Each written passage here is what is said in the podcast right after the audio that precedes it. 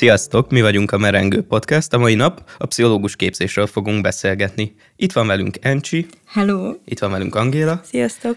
És itt van velünk Juci, akinek ez lesz az első talk show felvétele. Hello.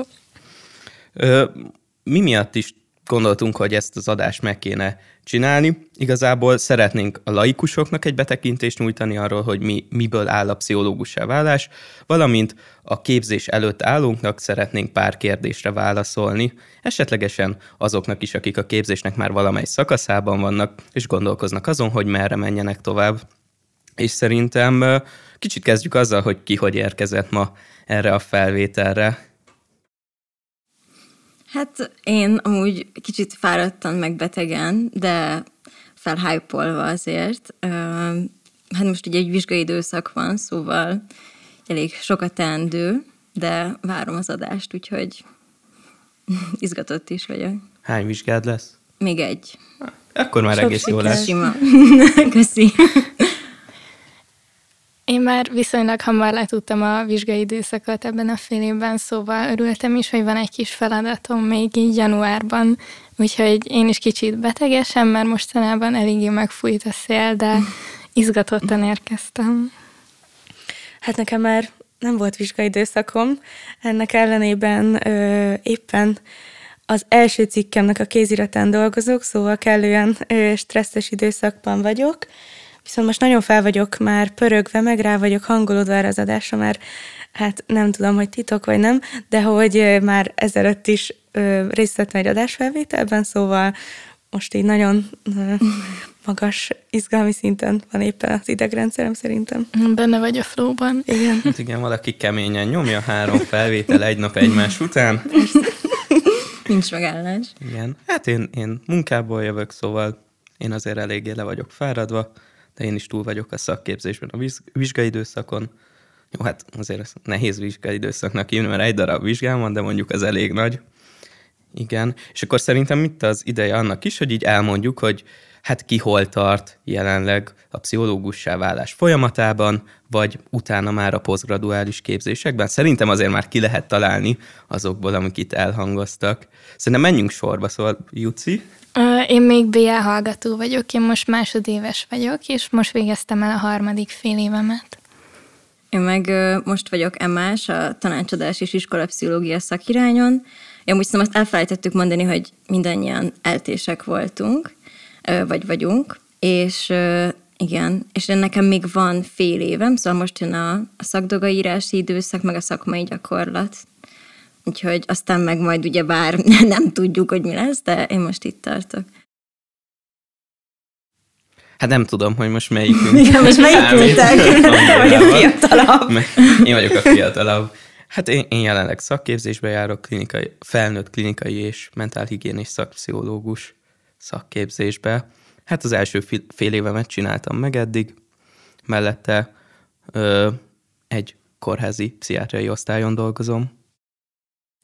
Hát én, um, én az eltén végeztem, klinikai és egészségpszichológia szakirányon, ahol egyébként dom is. Igen. Illetve most a PHD képzésemet ö, csinálom szintén az eltén, itt a második évenben vagyok. Igazából ezt tölti ki a napjaim legnagyobb részét, de emellett egy kollégiumban dolgozom pszichológusként. Igen, és akkor talán itt már Encsi mondta, ami, ami fontos kifejezetten, hogy, hogy itt mi a saját tapasztalatainkat fogjuk megosztani. Nyilván, amikor a képzésekről beszélünk, akkor mind az eltéről tudunk beszámolni elsődlegesen, de azért nem hinném, hogy annyira nagyon nagy eltérések lennek a, lennének a különböző egyetemek képzései között. Meg szerintem fontos elmondani, hogy ebből is adódik az, hogy nem kell meg készpénznek venni, amit mi mondunk, meg hogyha valaki mélyebben szeretne majd elmélyülni egy-egy olyan dologban, amit említeni fogunk, akkor mindenképpen nézem majd utána a dolgoknak. Mi ezt csak inkább egy ilyen felvillantásnak szánjuk. Igen, meg talán annyi még, hogyha így utána a felvétel után, de szerintem majd a végén is elmondjuk, felmerül bennetek bármi kérdés, nekünk nyugodtan lehet írni, mert azért a magában a, a merengő podcast csapatában vannak olyan személyek, akik máshol képződtek, vagy képződnek még mindig már, mint más egyetemeknek a, a pszichológus képzéseiben, alap- és mesterképzéseiben. Szóval nyugodtan küldjetek instant DM-et, vagy valami. Van kedvetek felidézni egy meghatározó egyetemi élményeteket? Lehet ez egy olyan, szóval lehet ez egy olyan élmény, ami konkrétan az egyetemhez kapcsolódik, vagy ami nagyon formálta a pszichológusá válásotoknak az útját. Akkor menjünk megint időrendi sorrendben. Akkor kezdem szívesen. Um, én ebben a fél évben felvettem a modern addikciók nevű tárgyat, ami, hát nem akarom lelőni a, a poént így azoknak, akiket érdekel, de um, például a kaszinóba járás dilemmájáról beszéltünk többek között, és az alkoholizmusról egy kicsit közelebb. Szóval az volt a, az utolsó órán a jutalmunk a tanároktól, hogy egy um, ismerősüket behozták órára, úgymond, online terben, ugye, és beszélgetett velünk a diákokkal arról, hogy neki milyen múltbéli problémái voltak az alkohollal, és ö, egészen nyíltan válaszolt kérdésekre, mindenre, ami, amik igazából általában stigmatizáltak, de ugye pszichológus tanoncok körében ezek nagyon izgalmas témák. Úgyhogy ez nekem egy meghatározó élmény volt abszolút. És szerinted ezt így tovább is fogod vinni a tanulmányaidban, vagy hogy ez valami, ami így a későbbiekben is érdekelne, ez modern addikciók, vagy az alkoholistákkal való foglalkozás? Aha, abszolút. Hát erről Domi tudna mesélni Igen. részletesebben. De tényleg leginkább ez azért volt hogy érdekes, mert nagyon uh, életszagú lett az egész, így az elméletektől eltekintve, hogy például hogy néz ki um, az alkoholizmus. Ugyanis egy ilyen életszagú élményt ö, idéztem most fel, amikor először fel kellett venni egy első interjút valakivel. Nekünk a, ugye ez volt a, a klinikai gyakorlat még a BA alatt, és ö, ez azt hiszem, hogy a harmadik év első fél évében volt, és Covid volt, szóval az egész ilyen nagyon furán így online kellett ö, felvenni az egészet, és, és nekem is az volt ez a pillanat, amikor így az elmélet az így átment a gyakorlatba, és, és tényleg az összes skilledet, meg az addig megszerzett tudást, azt így egy helyre kellett összpontosítani. És emlékszem, hogy mennyire izgultam, meg így elképzelhetetlenek tartotta az egész csoport, hogy most tényleg ez a követelmény, hogy fel kell venni valakivel, és most már így annyira egy ilyen standard dolog, vagy hogy ez az ilyen legkisebb része kb. gyakorlatnak. És, de nagyon fontos közben. Mm, úgyhogy nekem ez nagyon meghatározó volt, meg az is az is jó volt, hogy ott ilyen esetmegbeszélőket tartottunk, és nekem az egész EMA alatt is, meg igazából mindig ezek voltak a kedvenc részeim, amikor valaki hozott egy esetet, és akkor arról öm, azt kibeszélhettük, és megmondhattuk a saját megfejtéseinket, meg a saját asszociációinkat, fantáziáinkat ezzel kapcsolatban, szóval nekem szerintem ez indította el azt, hogy, hogy inkább az ilyen gyakorlati pszichológia iránt kezdjek el érdeklődni. Hát igen, a modern addikciókhoz hozzáfűzve, azt nagyon tapasztalt és nagyon okos kollégáim tartják, és amúgy én is felvettem ezt a tárgyat, mégis nagyon, tényleg nagyon jó volt, és ugyanúgy jött ez a, jött egy másik, nyilván egy másik személy, aki függőségekkel küzdött, és tényleg az, az egy meghatározó élmény volt ehhez tudok kapcsolni. A másik talán, hogy mondjuk egy sajátot is, az, az a, nekem a mester végén volt, a mesterképzés végén, ugye én is klinikai szakirányra jártam, a, ott van egy ilyen, hát kb. egy hónapos kórházi gyakorlat, nem tudom pontosan hány óra, én ilyen egy-másfél hónapot voltam, és ebből írtam utána a, az alkalmazott szakdolgozatomat, és valahogy az az egész ott eltöltött lét, hogy így láttam a pácienseket, és így össze tudtam rakni fejben, hogy, hogy kivel mi van.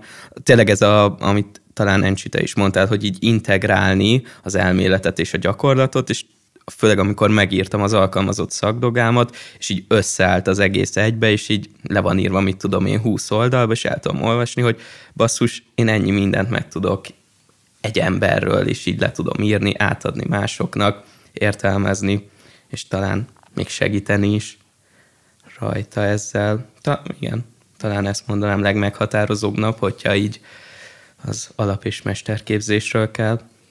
Nekem is kicsit egy ilyen gyakorlati élmény jutott eszembe. Nekem az nagyon meghatározó volt, amikor a, ez egy ilyen egészségpszichológiai gyakorlat volt, azt hiszem, ahol valamilyen intervenciós programot kellett megcsinálunk. Igazából nem is ez lesz a nagyon fontos része, hanem az, hogy csoportban kellett dolgoznunk, és, és igazából nekünk ott négyen voltunk ebben a csoportban, és nekünk együtt kellett ezt, ezt az egészet nulláról felépítenünk, és valahogy annyira meg tudtam ott élni ezt a műhely hangulatot, amit korábban nem, hogy ez az együtt gondolkodás, a közös, közös ötletelés, meg hogy egy olyan termék legyen a vége, ami tényleg egy ilyen gyakorlatban is használható valamilyen intervenció legyen. Csináltunk egyébként fókuszcsoportokat is különböző személyekkel, és az egészet mi vezettük le, és nagyon talán amit igen, amit mondtál, Lencsi, hogy ez a, a gyakorlat és az elmélet valahol így összekapcsolódott, mert hogy nekem az egész mesterképzésem az online volt, nem is nagyon jutottam el kórházba egyébként én a képzésem alatt, és éppen ezért, nem tudom, szerintem ezért is volt ennyire meghatározó ez, a, ez az ilyen műhely munka együtt a többiekkel. Oké, okay, akkor szerintem kicsit beszéljünk az alapképzésről, amit szóltok hozzá egy általánosságban. Csak a, így az jutott eszembe, hogy ugye az alapképzés az három év, viselkedés elemző lesz a diplomába írva, hiába pszichológia alapképzésnek hívják, meg arra jelentkezel, nem leszel pszichológus a végén, hanem viselkedés elemző leszel, ez talán így előre. És szerintetek mi az alapképzésnek a célja? Szerintem lehet, hogy itt is haladhatnánk sorba az elején, és akkor utána majd beszélgetünk róla. Szóval a legtapasztalatlanabb. Ó, oh, köszönöm Hát szerintem a, a BA abszolút kóstolót ad, így egy kis szelet az egész nagy tortából, hogy mi is a pszichológia, mert szerintem mindenkinek van egy bizonyos fajta leegyszerűsített elképzelése, mielőtt elkezdje a képzést arról, hogy, hogy milyen is a pszichológia, és öm, mondhatni, nekem legalábbis az volt a tippem, hogy öt év után én már itt magánrendelőt nyitok, és hát enyém lesz az egész világ. Um, szerintem a BA alatt uh, szertefoszlanak ezek a tévképzetek, hogy, hogy, hogy például sokan vannak, akik nekem az évfolyamomból kihullottak, de nem azért, mert nem tudták elvégezni a szakot, mert nagyon értelmesek voltak, hanem csak rájöttek, hogy, hogy ők nem erre számítottak, és nekik nem ez kell. És szerintem a BA az, az egy ilyen kis kóstoló erre, hogy végig akarod-e vinni ezt a hát hosszú utat de, de tényleg megtanuljuk, hogy jóval árnyaltabb azért szerintem ez a tudomány uh, annál, mint amit eddig elképzeltünk róla. Amúgy én, nekem vicces, mert én, én már én abban a tudat, vagy abban a hitben mentem bele ebbe annó, hogy már három év után akár tiéd lesz a világ, és megnyithatod a magánrendelődet, szóval én így én így csapdába estem, úgymond. Itt maradtál. De, de nem bánom, mert Szerintem a BA az, az nekem igazából így azt adta, hogy Hát amit te mondtál igazából, az nagyon hasonló nekem is a konklúzióm, hogy ilyen különböző területekbe lehet belekostolni, és akkor utána hát ki tudod válogatni, hogy mi az, ami, ami, ami neked fontos, és amiben majd így el tudod mélyíteni specifikusan a tudásodat. Tehát úgy mindent nem lehet megtartani, de viszont tudsz találni egy-két olyan specifikus területet, amiben meg te lehetsz a mester. És, Erre hát, tudsz példát? Hát mit tudom én, hogyha mondjuk pozitív pszichológiai keretben mondjuk akarsz kutatásokat csinálni, akkor, akkor mondjuk azt, vagy, vagy ilyen kreativitás kutatást, valakinek ugyebár ez, a, ez az ilyen területe. Érted szóval, hogy így nem lehet mindent. Ö, igen, és, és szerintem ez tényleg csak egy ilyen, egy ilyen elméleti keretet, egy ilyen mankót ad arra, vagy egy ilyen tényleg csak így bekeretezi a képet, hogy, hogy így lehessen valamihez nyúlni, de, de olyan sok gyakorlati tapasztalatot nem kapsz, szerintem. Hát mi a képzés célja? Nem tudom, talán itt kapcsolódnék Jucihoz, hogy ez a te mondtad, hogy így mindenkinek van egy ilyen képzete, hogy mi lesz ez a képzés, meg mit lehet ezzel majd kezdeni, nem, én, én, én ilyen, hát én ilyen, úgy gondoltam, hogy én ilyen, ilyen business coachnak indultam, vagy valami hasonlónak, aztán hol kötöttem ki.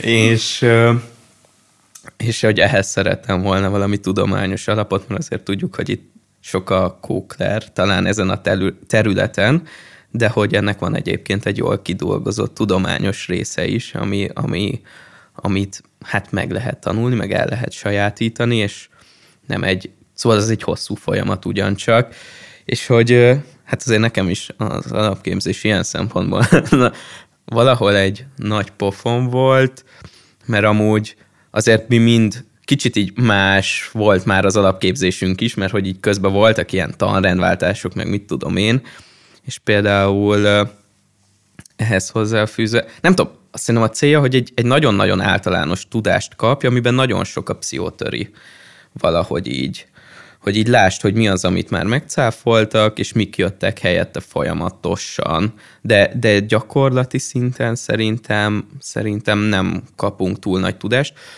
Talán amit kapunk gyakorlati szinten, és így, így kezdek értékelni, vagy egyre inkább így, amikor visszagondolok rá, hogy basszus, ez amúgy egész jó volt, ez a, amit mindig szittam, meg, meg pont mielőtt elkezdtük az adást, azelőtt is ezzel viccelődtem, hogy, hogy minden, minden ilyen szemináriumra, vagy gyakra kellett előadásokat csinálni, meg csoportban dolgozni. És most, hogy egy teamben dolgozok, meg rendszeresen emberek előtt kell, sok ember előtt kell beszélnem valamiről, kompetensnek tűnni, mit tudom én, így, így egyre inkább kezdem ezt érzékelni, hogy amúgy ez tök sokat segít, hogy így ott ülünk 20 a szemináriumon, három emberrel csináltam egy előadást, és akkor nekem ki kell állnom eléjük, előadnom, elhitetnem velük, hogy én ehhez értek, én ezt tudom.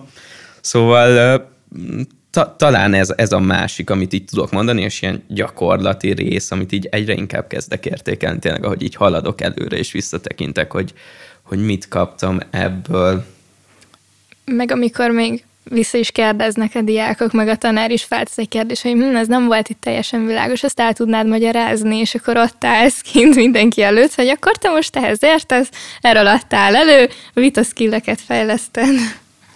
Igen. Igen, amúgy ez biztos, hogy a, az ilyen csoportban dolgozást, meg a vitaszkéleket, azokat tudti, és talán ezek a leghasznosabbak amúgy, amivel így kimehet az ember a munkaerőpiacra, vagy tovább tanulni. Meg ebben is benne van már ez a komplex gondolkozás, meg a mintázatokban való gondolkozás, az itt szerintem már, már nagyon-nagyon megjelenik, meg az egész képzésnek is talán a célja az, hogy, hogy elméletekben elkezdjünk mintázatokban gondolkozni. De mondjuk gyakran, én alapképzésen gyakran éreztem azt, hogy így, ja, megtanulom, bemagolom, tudom, de valójában nem nagyon értem, hogy ez gyakorlatban hogy nyilvánul meg konkrétan egy embernél de ez is formálódik folyamatosan, meg mesterképzésen talán erre már több, nem is tudom, figyelmet fordítanak, hogy elmélyítsék.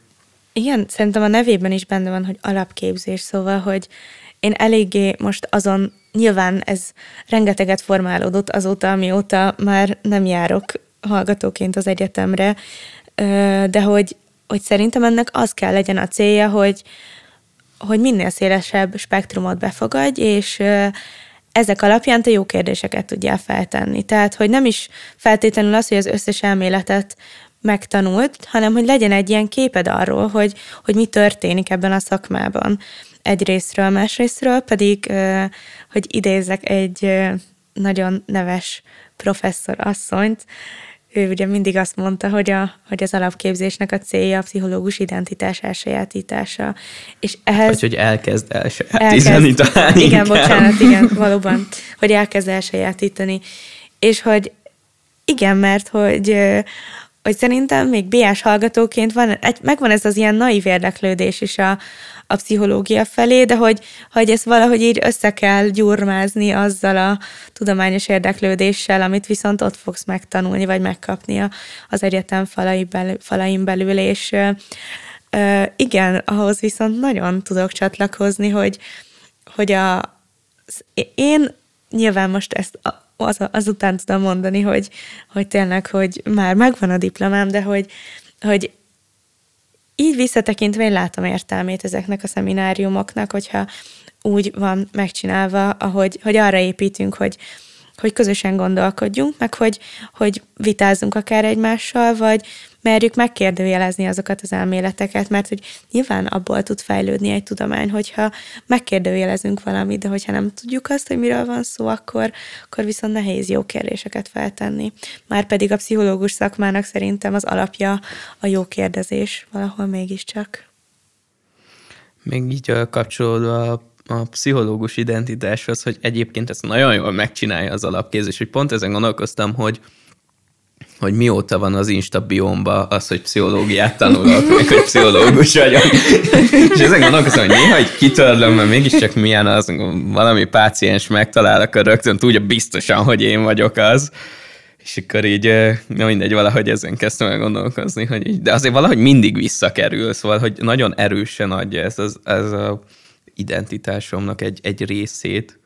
Meg így a családodban te leszel a főtanácsadó, nem? Hát szerencsére nem. Nem. de, de baráti körben abszolút elkezd Igen. megjelenni. Ez, ez, okay. De hogy itt meg nyilván tartani kell a kereteket.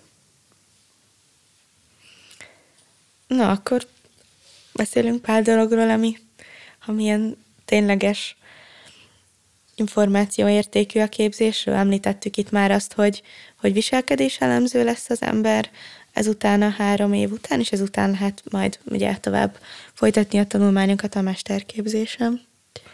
Igen.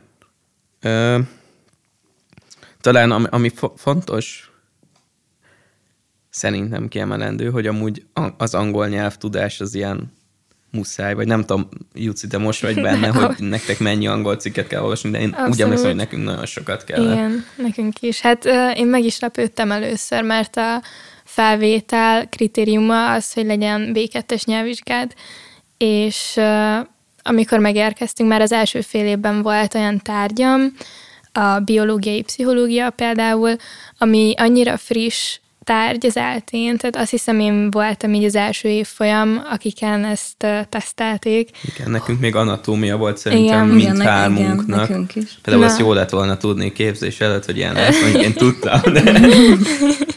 szóval a biológiai pszichológia órán egyetlen egy szakirodalmunk van, ami így fő, és az egy angol nyelvű tankönyv, és ez még nincs is egyáltalán lefordítva magyarra. És ez csak egy példa a sok közül, de egyébként tényleg a legtöbb tanár angol szakirodalmat ad meg, meg angol cikkeket. Hát szerintem így tényleg meglepő, de valahol nem meglepő, mert tényleg a, a pszichológia nyelve az az angol, szóval minden, amit így lefordítanak, meg bármilyen öm, ilyen kifejezés, ami van, az az angolból jön, úgyhogy... Azért vannak nagy német pszichoanalitikusok. Hát vannak. Jó, persze, csak megfordul. de hogy, de hogy amiket megpublikálnak, azok meg ugye legtöbbször, vagy hát csomószor angol nyelven vannak és, és szerintem, hát most lehet, hogy ezzel most nem értesz egyet, hogy ez jó, de hogy alapvetően hosszú távon az meg jó, hogy, Abszolút hogy így jó. fejlődik az embernek a passzív angolja. Nyilván, igen. Csak az első fél évben volt meglepő. Most értem el odáig szerintem, hogy már így könnyebben fogyasztom ezeket a szakirodalmakat, mert már hozzá vagyok szokva a stílusához. Igen. Szerintem először az ember órákat ül fölött, és igen. így mindenki Google fordítózik, hogy így... Etal, mi az az etal? De egyébként, hogy a pozitív oldalt képviseljem, ugye ez azt segíti elő, hogy a legkurensebb ö, dolgokat tudjátok tanulni, vagy tudjuk tanulni.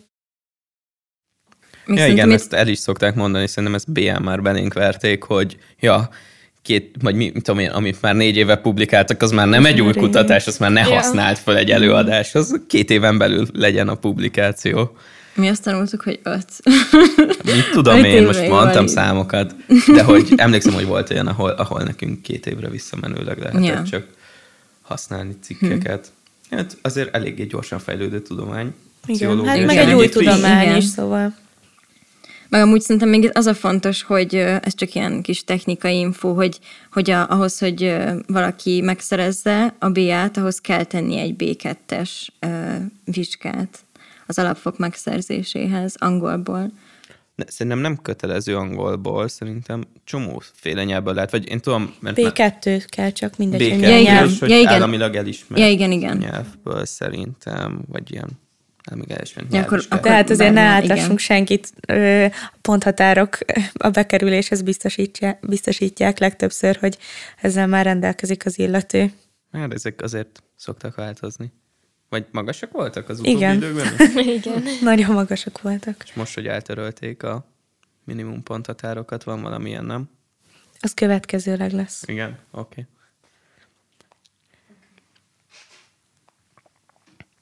kicsit beszélünk arról még így gyorsan, aztán szerintem zárjuk az alapképzést, hogy, hogy, hogy köbön milyen tárgyak vannak, meg hogy épül föl. Ez talán kicsit összefügg azzal a kérdés, hogy mit lett volna jó tudni, mielőtt érkezünk a képzésre, de szerintem itt már elhangzott pár dolog arról, hogy hát mit kapsz, mint kimenetel, vagy a végén, amikor végzel az alapképzéssel. Nem leszel pszichológus, egy erre célzok konkrétan.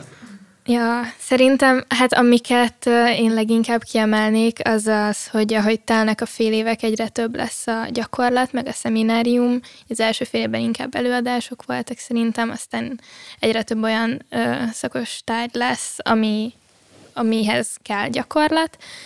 Um, illetve az, ez is állt egy specifikus info, de nálunk szigorlatok vannak a tárgyakból, tehát négy nagy szigorlatot kell elvégezni a képzés alatt az államvizsga helyett. Ez a személyiségpszichológia, általános pszichológia, szóval nagyon sok olyan tárgy van, ami társtudományokkal foglalkozik, és... Erre van az a szép szó, nem, hogy interdisziplináris. Tehát olyanok meg biológiával foglalkozó órák. Szerintem abból egyre több van, ahogy telnek a fél évek. Szerintem egy dolog kimaradt.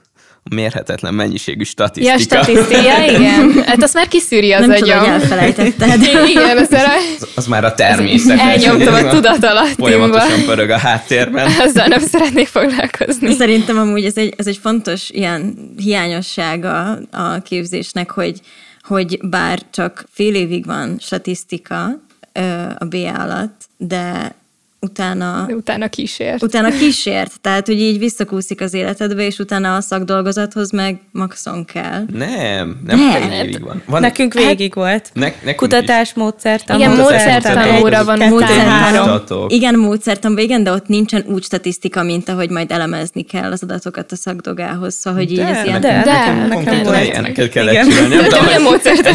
Hova jártál a képzésre, hogy hogy csináltad, ahogy én nem? Hát nálunk az ilyen kőkemény statisztika az csak fél év volt, és utána a módszertanokban már csak ilyen nagyon impliciten volt elemzés rész. Encsi jól választ Én megúsztam. Jó gyakorlatvezetőket Igen. Oké, okay, még, még szerintem, amit fontos elmondani, amit sokszor megkap az ELTE, és én is szeretek megvédeni, hogy mindig azt mondják, hogy mi nagyon ilyen elméletfókuszúak vagyunk, és én, én ezt annyira nem éreztem, nem tudom, hogy ti ezzel hogy vagytok, én tökre azt éreztem, hogy fejlődés pszichológiából is izé, beszélni kellett szülővel, gyerekkel, nem tudom, kiülni a játszótéren, megfigyelést csinálni, már azt szerintem bevezetés a pszichológiából volt, mit tudom én miből. Szóval, hogy csomó, csomó ilyen gyakorlati aspektus volt, meg mit nevezünk gyakorlatnak, amikor Terep nekem össze kell állítanom egy kérdőívet, az ami egyébként gyakorlat. nagyon gyakran egy pszichológusnak a dolga, uh-huh. az is tökre gyakorlati. Hát meg szerintem az is ide tartozik, hogy van egy csomó olyan óra, ami az alkalmazó pszichológiai területeket mutatja be, és már itt is bele lehet kóstolni, nyilván megsegítve azt, hogy meg könnyebben válaszol szakirányt az ember, de hogy én tudok abszolút ezzel azonosulni, hogy nem éreztem azt, hogy ez egy teljesen elméleti képzés lenne, és nem is feltétlenül tartom gondnak, hogy harmadik évben találkoztam kórházi beteggel először, mert szerintem ez egy felelősségteljes döntés egyébként az egyetem részéről.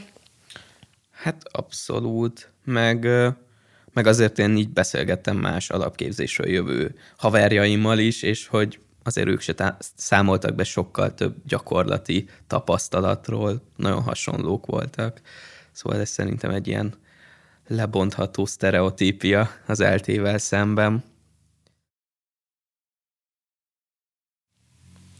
Oké, akkor mehetünk a mesterképzésre szerintem. Viszont. Még szerintem még egy dolgot nagyon fontos lenne kiemelni, azt, hogy, hogy már BA alatt is el lehet menni önkénteskedni, és ezt például nekünk nagyon-nagyon későn mondták el, hogy ez, ez szükséges, és nagyon fontos ahhoz, hogy később, hát a, a, a tapasztalatszerzés miatt is, szóval, hogy így akár gyakorlatban is már jó, lehet, hogy mondjuk egy, egy kórházi beteghez nem mehetsz, de hogy van egy csomó lehetőség, amit megcsinálhatsz. Szóval például jutsz te az Amigónál, vagy ugye? Uh-huh, az Amigosnál. Ja, az Amigosnál, igen, bocsánat.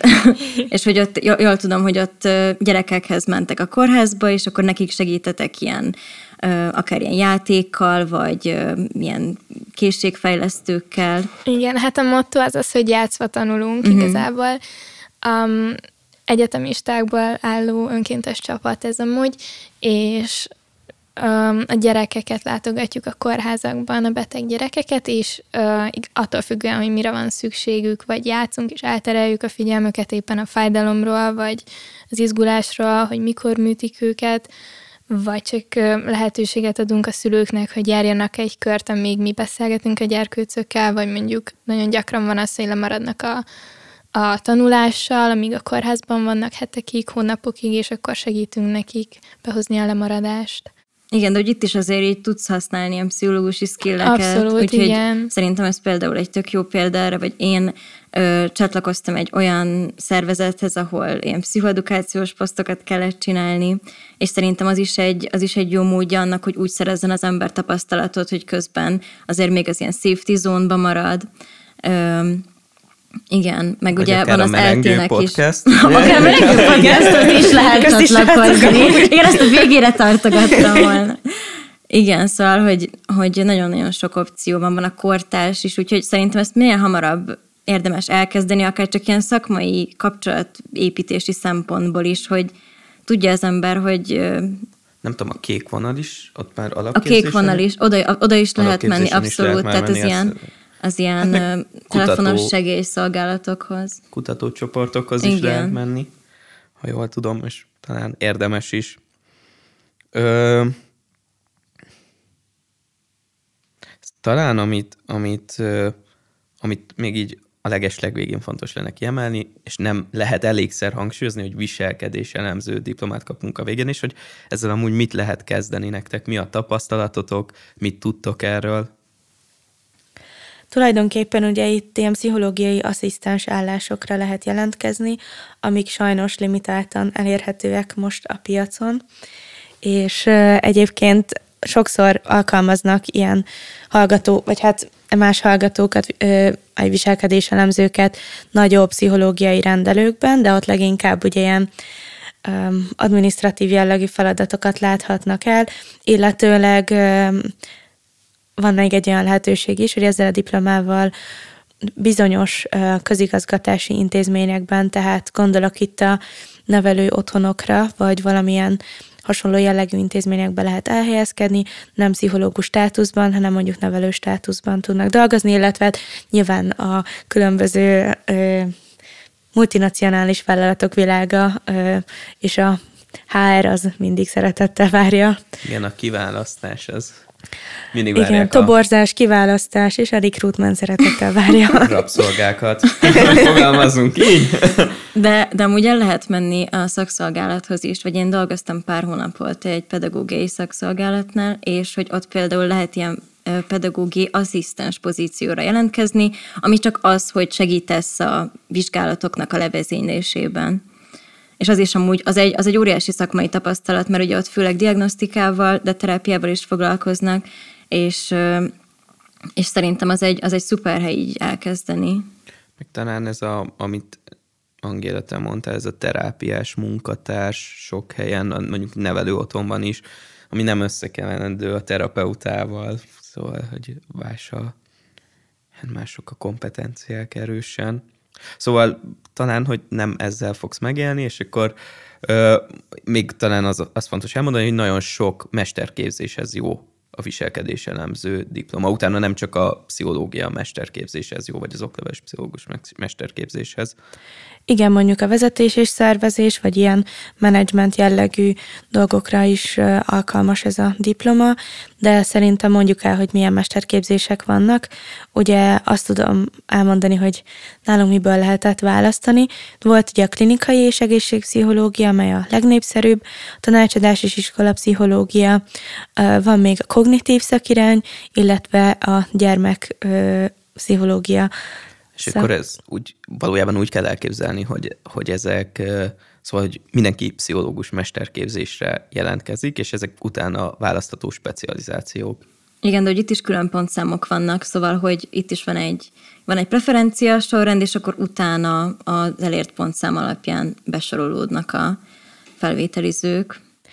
Mert hogy egyébként a felvétel is úgy zajlik, hogy nem csak a megszerzett pontok, értünk itt a diploma által meghatározott pontszemre, illetve a nyelvvizsga vagy hát a pluszpontok által hozott pontszámra, hanem ez kiegészítik egy személyes találkozóval is, ahol, ha jól tudom, ez, ebben most nem vagyok teljesen biztos, de hogy van egy tesztkérdés is, illetve szóbeli elbeszélgetésre is behívják a hallgatókat, motivációs levelet is kell írni, és ezekből áll össze egy összesen 100 pontos összpontszám, és akkor ebből tudnak választani a hallgatók. Egyébként ennek nincsenek ilyen fix ö, bekerülési ponthatárai, hanem ezt mindig az adott évfolyam dönti el, hogy, hogy hányan kerülhetnek be. Nyilván az meg van szabva, hogy milyen maximális létszám, és ennek függvényében alakulnak a sorrendek, és rájöttem, hogy kiadtam egy, egy ö, egy specializációt, ami pedig a szociálpszichológia specializáció, aminek sajnos nem tudom a pontos nevét. Meg a munka és szervezetpszichót, azt mondtad. És a munka és szervezetpszichológiát is kihagytam. Most már, az, most már nincs olyan, hogy interkult. Nálunk már ez... úgy van, hogy, hogy a szociál az így egybe van. Aha. Nálunk még ez így külön volt valahogy. Igen, volt igen. Nálatok külön volt. pszichó, meg nem tudom milyen pszichó. Szóval a lényeg, hogy nagyon sokféle szakirány van, és szerintem itt talán azt fontos elmondani, hogy hogy bár vannak közös tantárgyak, meg fel is lehet venni, mondjuk nálunk már ugye olyan rendszer van, ahol ahol fel lehet venni másik szakirányoknak a, a tárgyait is, valamelyiket. Fel is kell, nem? Igen, fel, fel is kell valamennyit más modulokból, de hogy azért ezek nagyon más képzések és más fókuszt, mást helyeznek fókuszba, szóval mm, hát nekünk azt mondták, hogy nagyon nagy lesz az átfedés, de azért, azért itt más tanulunk a klinikain, meg a tanácsadáson, meg a munkapszihon, tehát hogy hogy nagyon specifikus valójában az a tudás, annak ellenére, hogy ugyanazt a diplomát kapjuk a végén, ugye az okleveles pszichológust. Üm, és most amúgy én lehet, hogy nem is mondanék több ilyen spoilert, hanem megkérdezném a Jucit, hogy neked így mik az előzetes elvárásaid ezzel kapcsolatban. Legfőképp az, hogy BN eddig mindig azt tanuljuk, hogy mi a, a dolgok miértje, a, meg a, a pszichológiai jelenségek miértje, hogy visszavezetjük, hogy milyen pszichológiai jelenség mitől alakulhat ki a személy életében, mik a triggerek, viszont nem beszélünk annyira ennek a, a, te, a hát nem is gyógyításáról, de kezeléséről. És én arra számítok, hogy mesteren erre nagyobb hangsúlyt fektetnek. Erősítsük meg.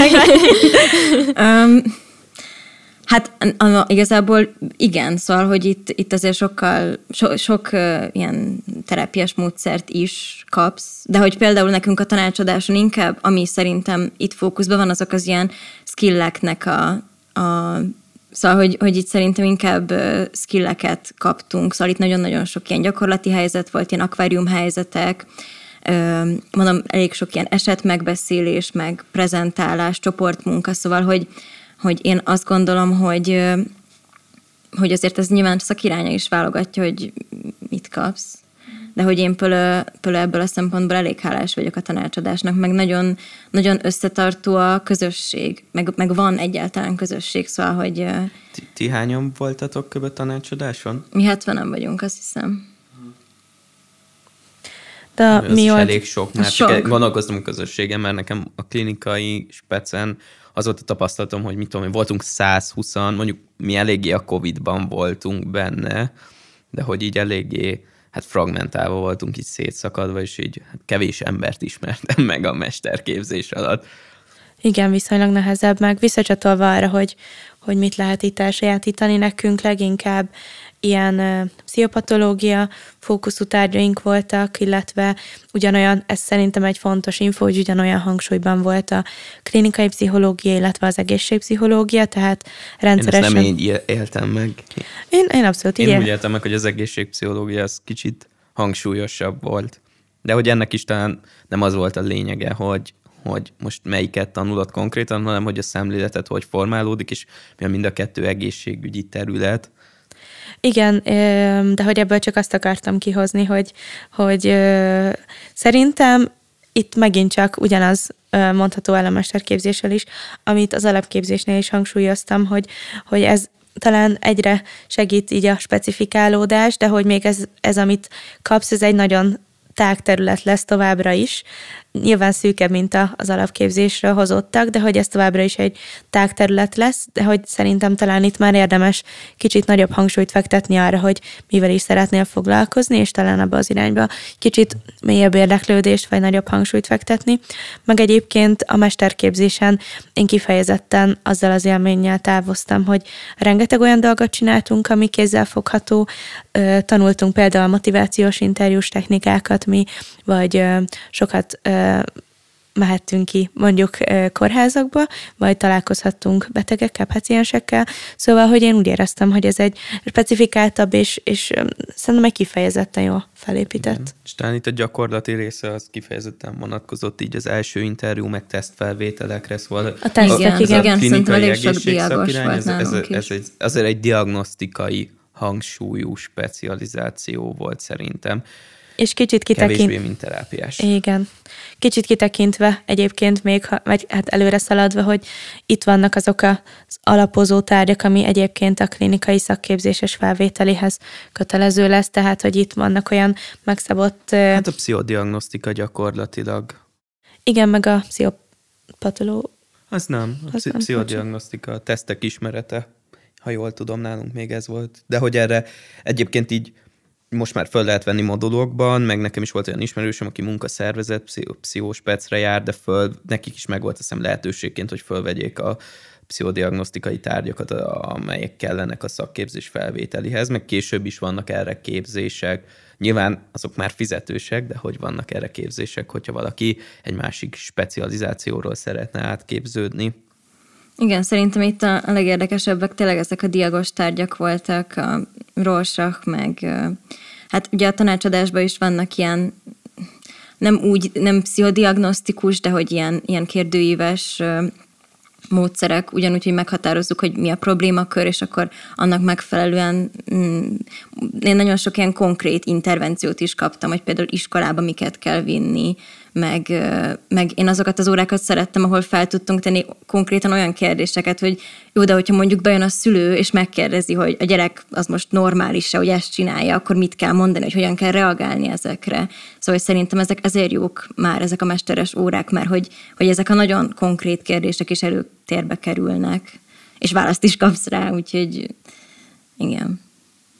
Igen, bár azért én, én a mester alatt már elkezdtem önkénteskedni ö, pszichiátrián, és, és azért korán sem készített fel arra, ami ott ért, és jelenleg is azt gondolom, hogy amúgy nem való mindenkinek a klinikum pszichológusként, mert azért annak van egy sajátos hangulata, nyilván benne van ez az or- orvosi hierarchikus rendszer, meg azért megterhelő folyamatosan ilyen emberekkel találkozni.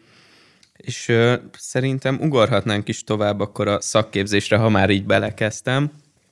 Ö, hát, hogy itt, itt írtunk magunknak egy kis jegyzetet, és látom, hogy az első kérdés, hogyan lehet bejutni. Hát szeret, szeretnék erre egy jó választ mondani, de nehéz. Hallgatunk. hát nehéz, mert nagyon kevés szabad státusz van, főleg így a, ezt szerintem azért erősen meghatározza az egészségügynek a helyzete is Magyarországon hát nem, nem tudom, most kapcsolatokkal, szerencsével lehet bejutni. Én például egy évet önkénteskedtem már a mester utolsó évében azon az osztályon, ahova utána bekerültem, de de... Szerinted amúgy ez nyomott így egy ilyen elég nagyot a, ez, a, fel, ez, a bekerülésbe? Ez elég nagyot nyomott a bekerülésben, meg a legtöbb ismerősöm, aki bekerült, az, az, az gyakorlatilag így került be, hogy már hát szinte mindenki egy évet azért, nem tudom, 15-20 órában leönkénteskedett, mint egy fél pszichológus az osztályon. Nyilván van szupervízió, meg van elvileg kollégád, aki, aki, aki ténylegesen végzett pszichológus, általában klinikai szakpszichológus, aki felügyeli a te munkádat, meg felelősséget vállal érte. De hogy ez így kicsit mélyvíz, elég sok energiabefektetés, ugye mellette még tanulni is kell, szóval ez, ez szerintem segít, de hogy az a tapasztalat, hogy önkénteskedni is bejutni szinte lehetetlen, vagy nagyon nehéz. Pár embernek sikerül. Ö,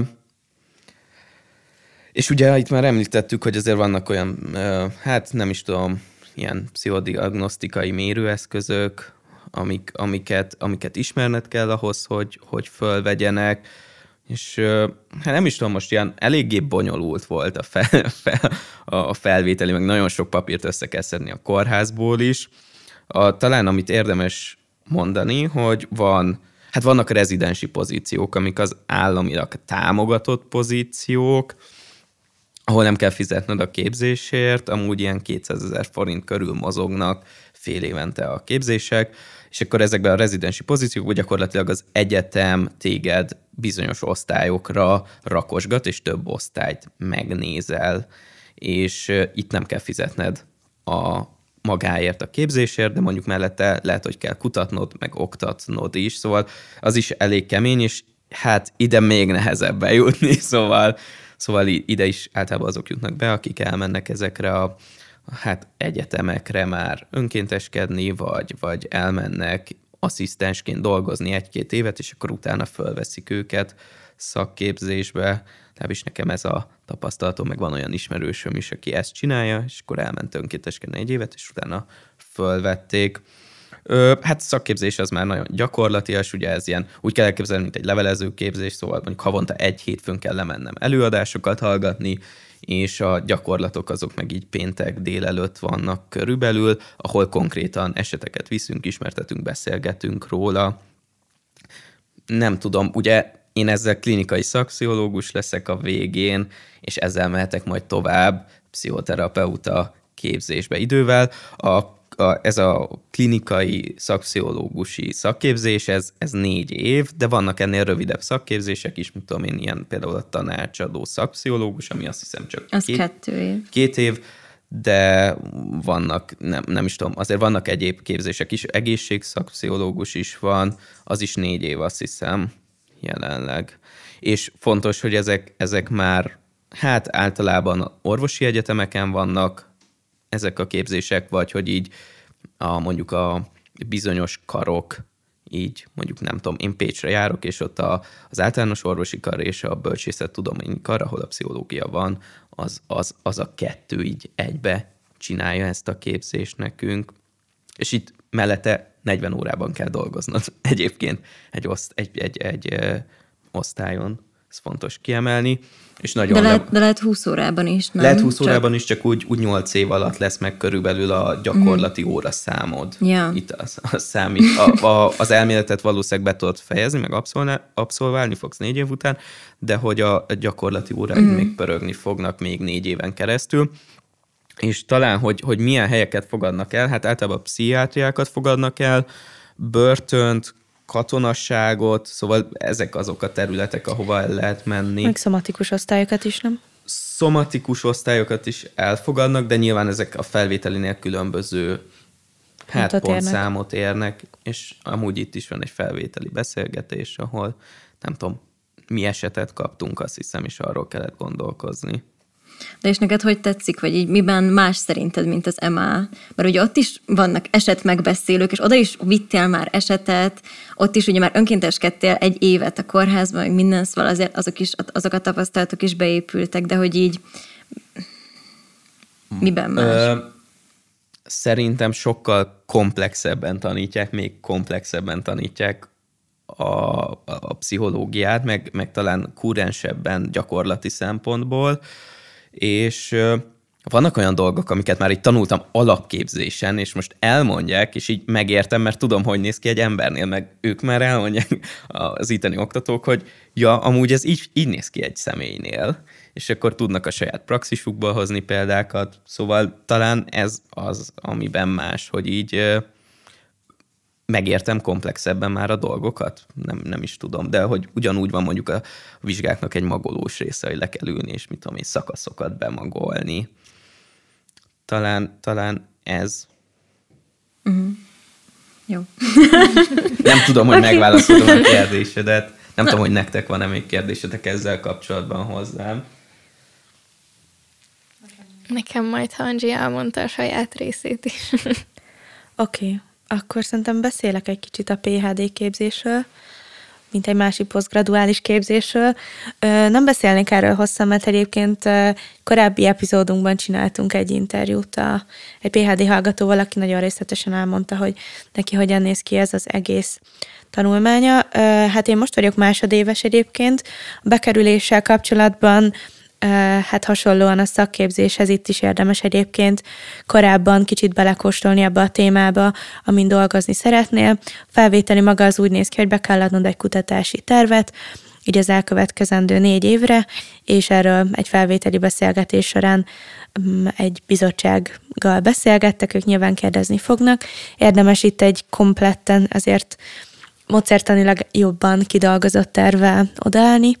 A bizottság ez alapján fog dönteni, és akkor ahhoz a témavezetőhöz kerülsz, akivel ideális esetben már korábban is kontaktáltál, együtt kezditek meg a kutatásokat.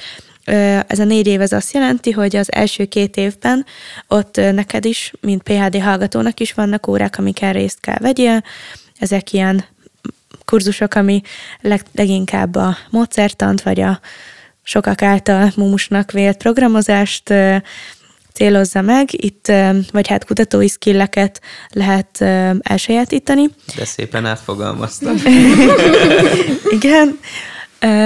Ez az első két év, ebből X mennyiségű kreditet össze kell gyűjtened.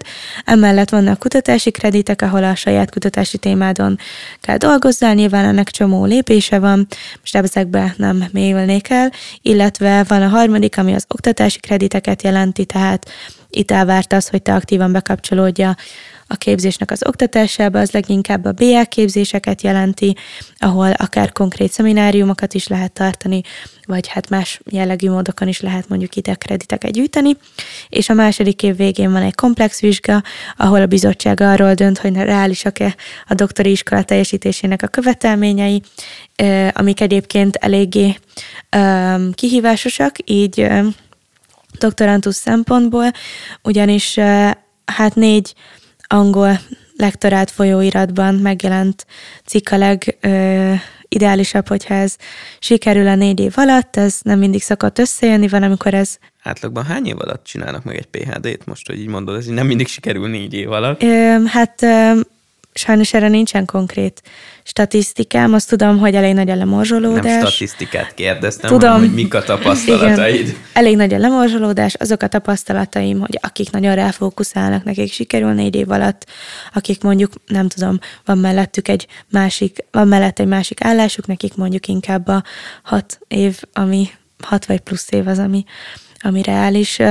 Nyilván lehet egyébként azt is csinálni, hogy egy másik jellegű diszertációt adsz be, ott magyar cikkek is lehetnek, viszont akkor ez egy konkrét diszertáció, tehát amit az előbb említettem, az egy összefűzött dolgozat, tehát ha megvan a négy cikked, akkor tulajdonképpen készen is vagy, míg a másiknál egy ilyen szakdolgozathoz eléggé hasonló jellegű írományt kell leadnod.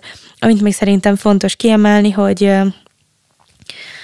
hogy a, ez egy elméleti képzés, és ennek függvényében minden ehhez kapcsolódó skillt azt nagyon érdemes megalapozni előtte. Tehát ugye a statisztikát azt nem onnan kezdtük el, hogy mi az a T-próba, hanem, hanem kicsit ennél komolyabb tudást várnak el a képzés során, illetve azt is még én így érdemesnek tartanám elmondani, hogy hogy jó szerintem egy olyan témát választani, ami, amit ami kellően specifikál, tehát hogy, hogy az érdeklődéseden belül is egy olyan egy kis dolog, amivel, amivel megfelelően tudsz foglalkozni. Ez nagyon sok szempontból fontos, de szerintem leginkább azért, mert megkönnyíti a, a kutatásod, kutatásaidat, eleve a kérdésének a megfogalmazását, illetőleg a későbbi publikálást is. Nekem ide lehet kérdésem, hogy, hogy azért mesteren is volt ugyanúgy statisztika, és ez, hogy az, az azért már eléggé komplex volt. Azt éreztem, hogy ehhez képest még egy szintet léptek fölfelé, vagy azt mélyítettek el gyakorlatilag? Hát ugye leginkább az SPSS programot használtuk a, az képzések értem, a során. próbák szempontjából. Várjál, hát hadd mondjam el.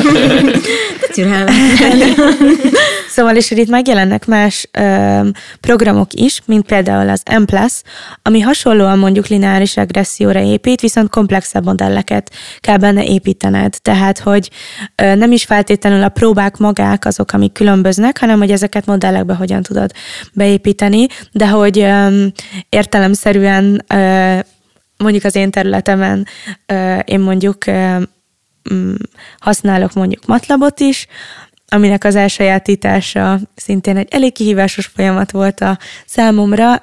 Ezt már emel alatt is elkezdtem egyébként, de hogy, hogy ez kicsit csatlakozik ahhoz, hogy ez egy, hogy érdemes egy ilyen specifikus dolgot megtalálni, mert egyébként vannak olyan nagyon nívós kutatók, akik a, az SPSS-szel brilliáns publikációkat uh, alkotnak, de hogy nyilván ehhez olyan kérdésfeltevés kell, és szerintem igazából nem feltétlenül, tehát nem fognak a próbák szempontjából olyan nagyon-nagyon sok újat tanulni, csak inkább azt, hogy, hogy ezt hogyan uh, tudod egy komplexebb modellbe építeni.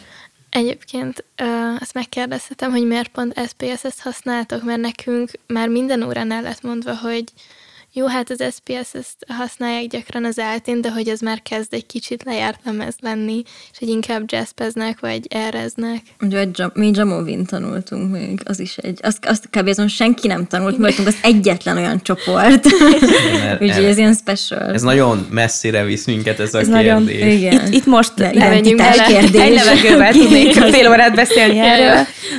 Egyet szeretnénk mondani, hogyha valaki most kezdi el a pszichóképzést, akkor a, az R programozást azt holnaptól kezdje el tanulni, mert szerintem ez a jövő, és e felé kell menni, de hogy ezt most rövidre zárnám egyel ezt a választ, hogyha lehet. Én nekem lehet egy kicsit személyesebb kérdés, hogy, hogy mi volt az, ami miatt ezt a kutatói életfáját választottad, vagy hogy így volt egy ilyen konkrét téma, ami mondjuk, vagy én azt, az a fantáziám, hogy esetleg mondjuk, hogy én ezt választanám, akkor, akkor mondjuk így eme alatt, vagy nem tudom, így már megfogalmazódott volna bennem egy olyan kutatási kérdés, vagy olyan terület, ami elég alulkutatott, és akkor így mennék tovább. Esetleg mondjuk ez lehet egy... Igen. Hát engem kicsit megtalált ez a téma. Ezt úgy kellett elképzelni, hogy hogy én Emma első fél évében csatlakoztam igazából ehhez a kutatólaborhoz, ahol vagyok a mai napig. Egyébként akkor volt egy ilyen interjú, hogy bekerülhessünk kutatásokba, arra jelentkeztem, mert egyébként a mostani témavezetőmmel egy, egy előadás kapcsán találkoztam, mármint egy egyetemi előadás kapcsán, ahol ő olyan témával jött, ami engem már ott is nagyon érdekelt, és ezért is jelentkeztem az ő kutatócsoportjába.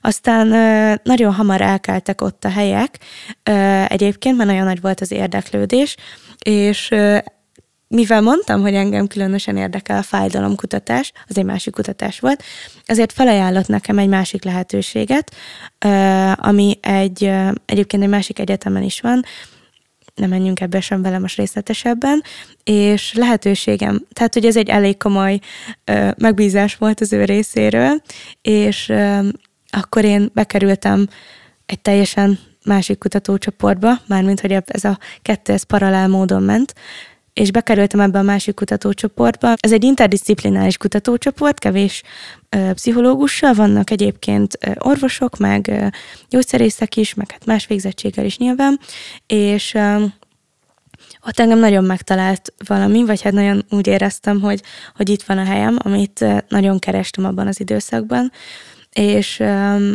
egyszerűen megtaláltuk így, talán így egymásban a potenciált, tehát ezt úgy, úgy értem, hogy, hogy kaptam is mindig olyan feladatokat, amik nagyon érdekesek voltak, és nagyon um, kihívásosak voltak, és, uh, és ezzel párhuzamosan elkezdett borzasztóan érdekelni ez az egy specifikus téma, és hát itt voltak ilyen nagyon inspiráló találkozásaim kollégákkal, vagy hát akkor még ö, tanáraimmal, és így, érez, így, hát így azt éreztem, hogy igazából nekem a következő négy évem az szuper lenne, hogyha így telne el, és egyáltalán nem bentem egyébként meg.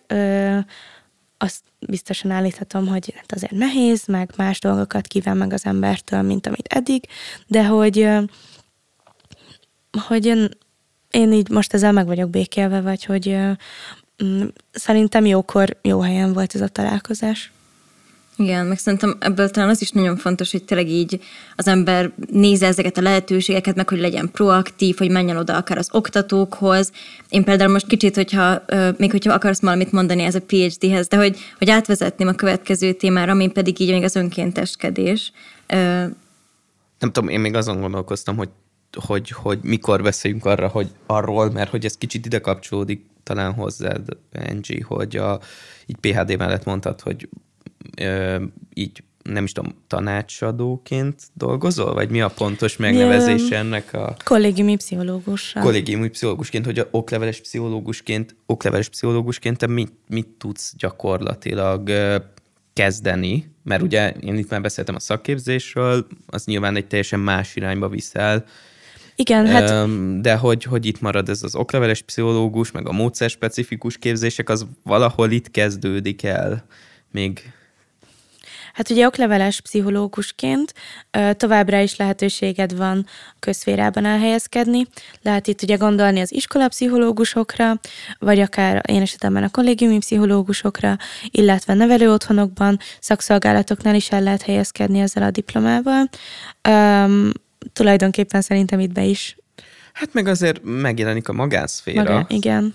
Csak hogy uh, itt kifejezetten arra gondolok, hogy milyen gyakorlati tudással jövünk ki az egyetemről, ami által mi kompetensen ott tudunk lenni, akár egy magánterápiás beszélgetésen, vagy segítő beszélgetésen, akár egy iskolában, akár egy kollégiumban.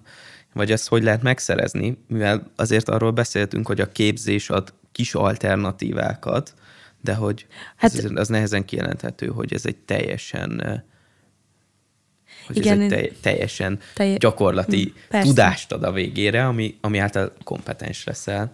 Szóval szerintem három alappillére van annak, hogy te el tudj ö, kezdeni dolgozni, mármint hogy pszichológusként dolgozni.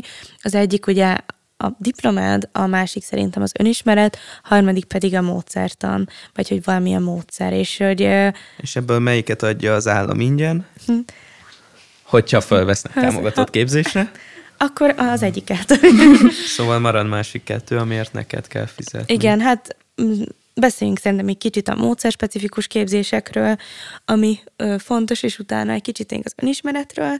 Ö, hát a módszerspecifikus képzéseket illetően ne, ne nyújtsuk olyan hosszúra a, a mondandónkat, mert hamarosan lesz egy szuper rendezvény a komód, amit jó szeretettel ajánlunk nektek, és menjetek el, hogyha tudtak. Egyébként itt módszereket mutatnak be, de hogy én azon az állásponton vagyok, hogy érdemes ezt már EMA alatt elkezdeni, vagyis legalább elkezdeni valamiféle első lépéseket tenni annak az érdekében, hogy kiválasz egy módszert, amelyben szívesen képződnél, és hát vannak olyan módszerek egyébként, ami már EMA tehát, hogy amit már emellet el tudsz kezdeni, és De van, amit már B alatt is el tudsz kezdeni. Így van. Szóval ugye például az autogén tréninget, azt már el tudod kezdeni a B alatt is. Csak ugye hozzá egy diploma kell majd a kimenetéléhez. Igen. Szóval egy elkezdeni csomó mindent el Igen. lehet, csak hogy nem feltétlen tudod befejezni, amíg nincs egy diplomát bizonyos területről. Igen. Hát nálunk amúgy nagyon-nagyon népszerű volt most a, hát az egyik az autogén tréning, ugye, mert ez csak egy éves. Meg eléggé olcsó. Meg, ol, meg, meg, meg, meg, olcsó is, igen, ahhoz nem képest. 200 vagy 300 ezer forint, valami ilyesmi, nem? Hát a pszichodráma mellett akkor az olcsó, tényleg. Igen. És a másik, igen, az a, az a pszichodráma, amit nagyon sokan elkezdtek így önismeretként, de nekem vannak olyan barátaim, akik a, a vikotés képzést is elkezdték, úgyhogy igazából ez így nagyon változik, meg olyan is van, aki például bejutott a családterápiás önismeretre, szóval, hogy szerintem ez így ez így eléggé változó, hogy mi az, ami éppen trendi, meg hát nyilván mindenkinek így magának kell megtalálnia, hogy, hogy mi az, amelyik módszer így közel áll hozzá. nyilván itt is ilyen különböző képzési idők vannak, szóval mondjuk egy analitikus az hat év, vagy mennyi? Több. Sok, de a pszichodráma is Igen, a pszichodráma is év, hosszú, szóval, hogy... Pszichodráma csoport tudsz, csoportot arra, tudsz a, vinni. Bocsi, arra egy külön adást lehetne csinálni szerintem a pszichodrámáról, tehát ez annyira... 15 perces van, és azt hiszem, hogy presszó, vagy hogy hívjuk őket. Van. Egyébként erről lehetne sokat beszélni, meg Hát szerintem itt pont a pszichodrámával átkanyarodunk a, az önismeretnek a fontosságára, mert hogy nyilván a pszichodrámát azt úgy is tudod elkezdeni, hogy, hogy előtte egy komoly önismereti 250 órás folyamatot e, elvittél. A... Igen, és fontos, hogy például a szakképzéshez kell majd önismeret, de például a okleveles pszichológus diplomához, amit kapsz a mestervégzés, mesterképzés végén, ahhoz nem kell valójában semmi önismeret. Talán ez is a... Igen, de hogy amúgy szerzel az egyetemen, egy csomó olyan óra van, ahol nem, nem beszámított önismeretet, de hogy az órákon, én például nekünk, nekünk csomószor kellett önreflexiót írni, amik, amik azért hát, számítanak meg, meg... Nem értek egyet. Bele lehet menni abba, hogy ne, mi a én, különbség nekem, az nekem... önismeret és az önreflektivitás között, vagy az önreflexiók között, de szerintem az megint nagyon elvinne minket. Mindenképp van mindennek, amit tanulsz, meg ahogy reflektálsz magadra, egy önismereti Igen, én inkább csak erre próbáltam kiukadni, hogy nyilván nem ugyanaz, meg nem ugyanaz az intenzitás, meg mélység, de hogy alapban már a képzésnek is van egy ilyen hozadéka. Ja. Igen, és, és amúgy szerintem azt elmondhatjuk még talán itt az önismerettel kapcsolatban, hogy ezt érdemes egyébként, annak ellenére, hogy nem kötelező elkezdeni az egyetem alatt, meg hogy számoljatok azzal, hogy az önismeret plusz a módszer, hát az, az kegyetlen drága lesz, szóval az egy, egy jobb autónak az árába benne lesz, mire ti ezeket elvégzitek, szóval ez, ez, ezzel mindenképp érdemes számolni, hogyha gondolkoztak azon, hogy pszichológusok lesztek, mert egyébként módszer, meg önismeret nélkül te elmész magánozni, vagy magánklienseket fogadsz, akkor érdemes azt végig gondolni, hogy oké, okay, hogy valamiből meg kell élned, de hogy meg valamiből támogatnod kell esetleg azt, hogy képződj, de hogy, hogy hogyha nem jársz szupervízióba, de még azzal együtt is azért lehet bőven kárt okozni. Oké, okay, szerintem az önkénteskedés egyébként megfelelő arányban beszéltünk, meg elmondtuk azt, hogy hogyan lehet önkénteskedni, meg hol lehet. Nyilván van még ezen kívül egy milliónyi lehetőség, ahova el lehet menni önkénteskedni. Igen, itt ugye szóba jött a kórházi önkénteskedés, legyen az akár terápiás, mármint hogy pszichoterápiás osztályon, vagy akár az amigókkal, illetve szóba Amigos. jött amigos, bocsánat, pedig tudtam. De jól is mondtad. Mindenhogy jó és uh, legyen ez akár valamilyen pszichoedukatív tevékenység, vagy akár egy kutatócsoportba, vagy demonstrátori munkába való bekapcsolódás, nyilván itt végtelen a, a lista, de én, én azt gondolom, hogy ebből mindegyik egyenértékű, és mindegyik egy szuper új um, perspektívát ad az egész szakmához. Szerintem még amit így a végén, vagy vége felé érdemes kiemelni, hogy, hogy azért így szerintem most lett arról egy kép, hogy, hogy azért ez egy teljes embert megkíván ez a szakma, és hogy, hogy azért ha elkezdesz dolgozni, akkor így, így eléggé lejött szerintem abból, amit elmondtunk, hogy nem elég, hogy dolgozol, magadat fejleszted mellette, még tanulsz is mellette folyamatosan, mert kb. egész életedben módszereket fogsz tanulni, meg frissíteni kell a tudásodat, szóval, hogy így nem tudom, például nekem van olyan hetem, hogy sőt két hetem, hogy így hogy így nem tudom, dolgozom minden nap 8-tól 4-ig, akkor este készülök a szakképzésre, vagy tanulok, vagy cikket olvasok, és így, így eltelik az egész hetem, majd egész hétvégén pszichodrámán vagyok önismeretben, és akkor így hopp, hétfő van megint, és ez a nem volt kb. fél órám, hogy leüljek és magamra figyeljek ténylegesen.